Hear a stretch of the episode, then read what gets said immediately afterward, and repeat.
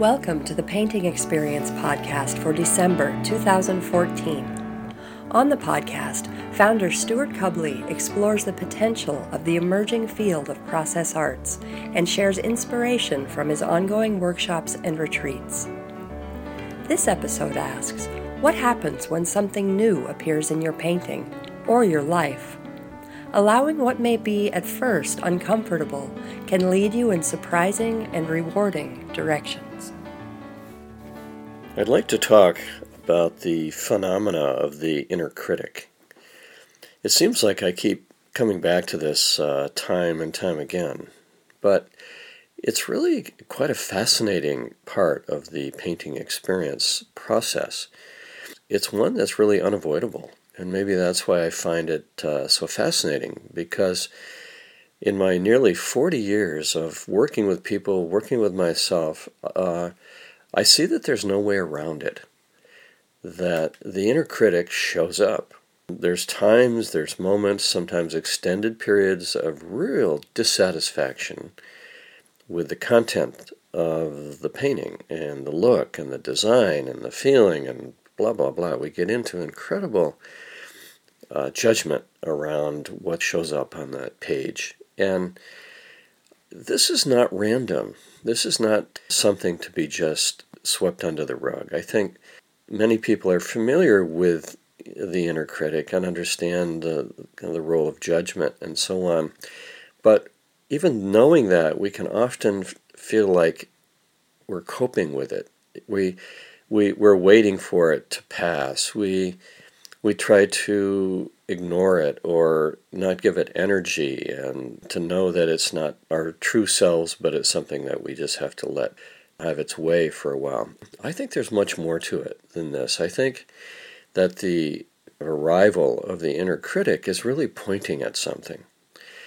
And as I've spoken about in other podcasts, these are really potentially transformational moments if we really look at what's happening when we find ourselves judging so strongly, something comes up to us in the painting that's really unacceptable. And if we look at what's really happening, the new has presented itself to us. The painting process is really playing on the boundary of the personal and the impersonal. The, the boundary line between that self that we know and are familiar with, and that larger dimension which we are really not in control of. And the painting is really a play on the boundary of that interface. And so when we find ourselves in a very judgmental place, it's often because something from that other side has uh, expressed itself, has manifested, has come into the painting. And of course, the small self, the little me, finds it un, unwanted. It's like, out of here. No way. You do not belong.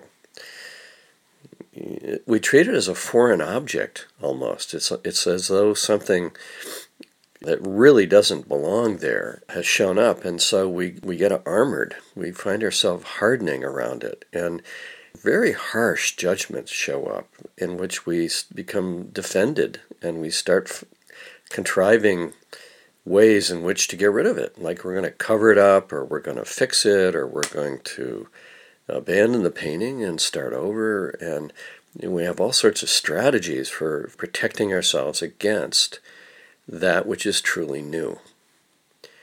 And for me, that's what's happening in these moments. And I've become so curious about them over the years because they they show up again and again and again.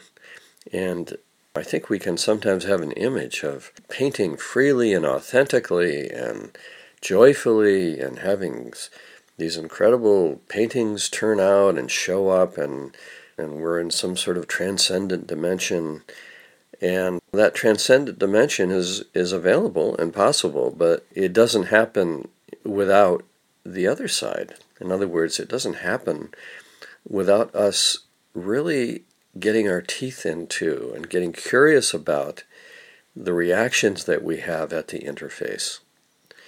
Because the reactions want to turn us back. They want to bring us back to what's comfortable, of course. And so we will judge uh, whatever shows up as being, it's like grade school, you know, it's like it's so undeveloped, you know. I'm so, I lack so much talent. I'd, maybe I should take an art class before I t- attempt this again. We think it's cartoonish or trite or cliche. There's a whole repertoire of ways in which we can react and somehow harden around the new that's shown up. So the painting is really a kind of practice of playing at the interface. And it's like training wheels in a certain way because the thing about learning how to ride a bike with training wheels is you can't fall very far. You start to tip and whoop, there you are. You're still you're still up. And painting in a little bit is like that because you can't fall very far, right? I mean, it's just a painting. It's just a piece of paper with color. So what can happen? You end up not liking it. Big deal.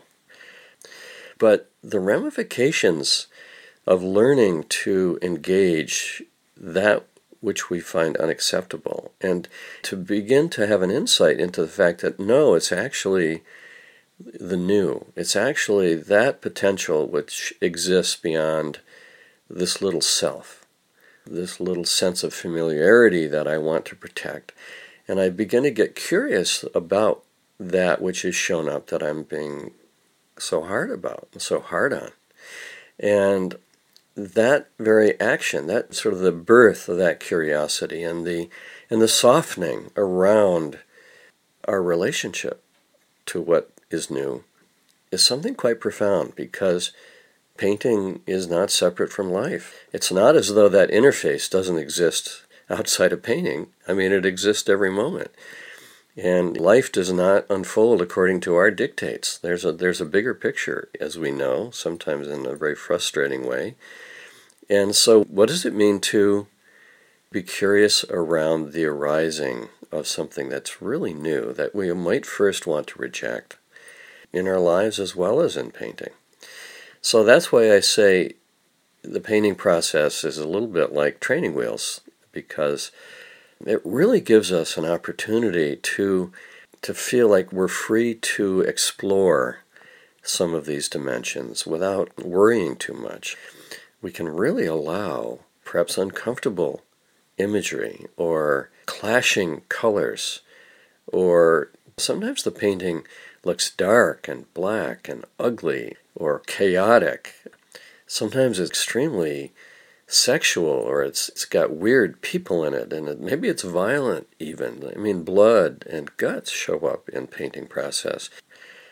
These are very powerful archetypes. These are collective imagery that we all carry within us. And I think there's often uh, a sense that we don't want to identify ourselves with those. In other words, that if we painted something that was shocking in some fashion to ourselves or to other people, that we can actually be superstitious about it and think we're going to make it happen, which is which is rather silly. But we're also worried about what it might mean about us. That if we were to paint something dark, then I'm a dark person. If I paint something violent, then of course it means that I'm, have violent tendencies. And so this is the little self protecting itself. These sorts of judgments and fears are ones in which we can begin to, to relax around and to explore, become curious about in the painting process. And when those sorts of images and colors and feelings in the painting show up, it's a knock on the door. It's actually saying, hey, relax here a bit. There's energy here. What if you followed the energy? What if you dared to let this unfold even more? And so, one of my favorite questions, of course, at that point would be well, what if there was too much? When somebody's doing, if they've done a little, a few drops of blood or maybe a few tears, and and they're afraid to do more because what it might mean. And I'll say, how many? What if they got out of control? And it's interesting what happens at that moment because it's almost as though I can see the shoulders drop. The whole psyche relaxes at that possibility of the permission to actually follow that energy and not worry about what it means and what other people might think and oh my God, the interpretation, none of that. There's something bigger at foot here. There's something bigger at play. This is the new presenting itself. This is something, if we dare to follow it, it's not at all what we think it is. We might find that there's a flood of tears and they're pouring down to the bottom of the painting, and then there's a river of tears, and the river is flowing into an ocean of tears. And personally, we're a little afraid of this. We think it's, oh, you know, I'm going to get depressed. I don't want, you know, what's this sadness about? Well, I don't think of myself as a sad person. But no, if you dare to follow that river of tears, for example, it leads you to a place that's totally unexpected. It's not at all what you thought it was. Another insight shows up, another feeling that is often quite expansive and where you feel very connected. And it's not denying the, the feelings around the tears and the sadness, but it's much bigger. And often it's a much more profound encompassing of an aspect of your life. So these things that arise that we, on our first knee jerk reaction, would be to get rid of or to cover up, have a potential in them. And they're not going to go away. They're there. They're with us. They're in our life. And so I guess the question is are you curious? Is there a curiosity around seeing them in a new way and seeing the potential that they actually carry?